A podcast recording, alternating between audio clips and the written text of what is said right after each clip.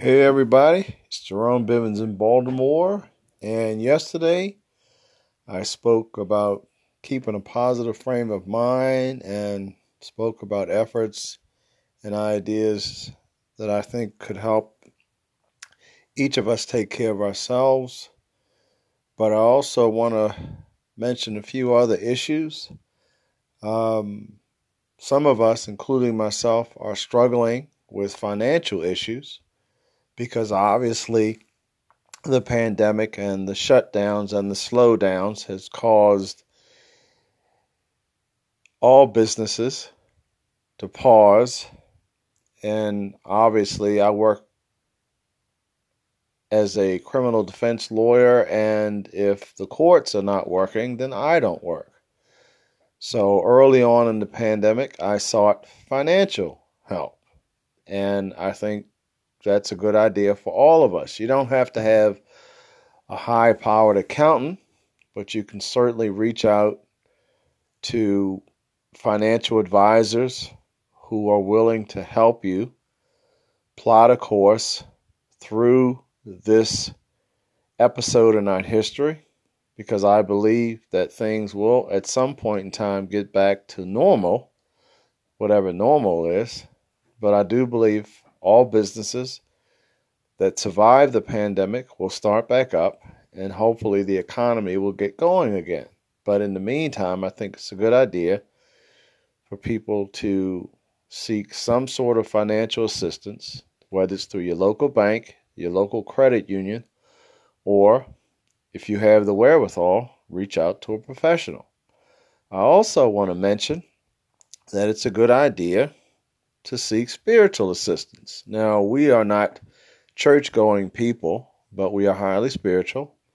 So, those of you who obviously attend organized churches and are members of organized religions, you can obviously reach out and take advantage of the infrastructure that's there for spiritual assistance because obviously, again, back in March, churches had to discontinue their services because of the pandemic.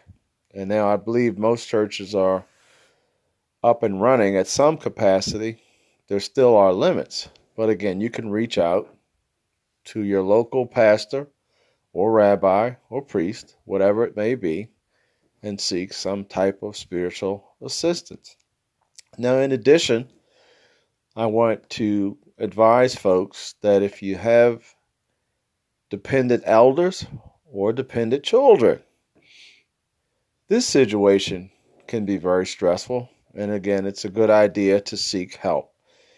And again, local community organizations, local governments, as well as local churches and spiritual organizations offer assistance when it comes to elderly dependents as well as children.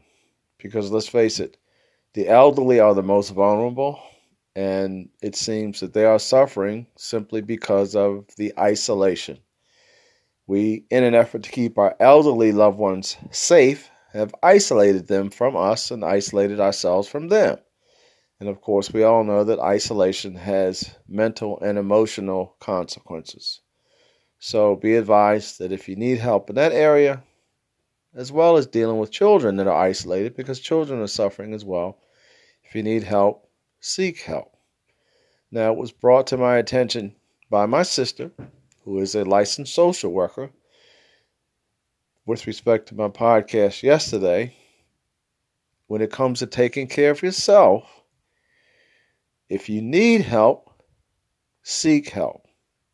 And this is a very good idea. If you need help, seek help.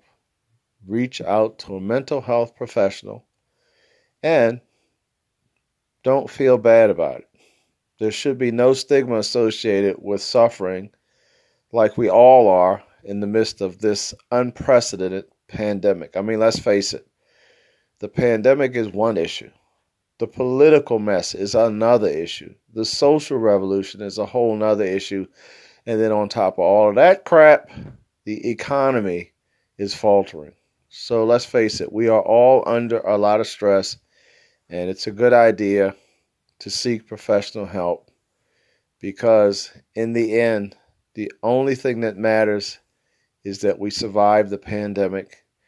We not only want to survive physically, but we want to keep our mental health intact as well.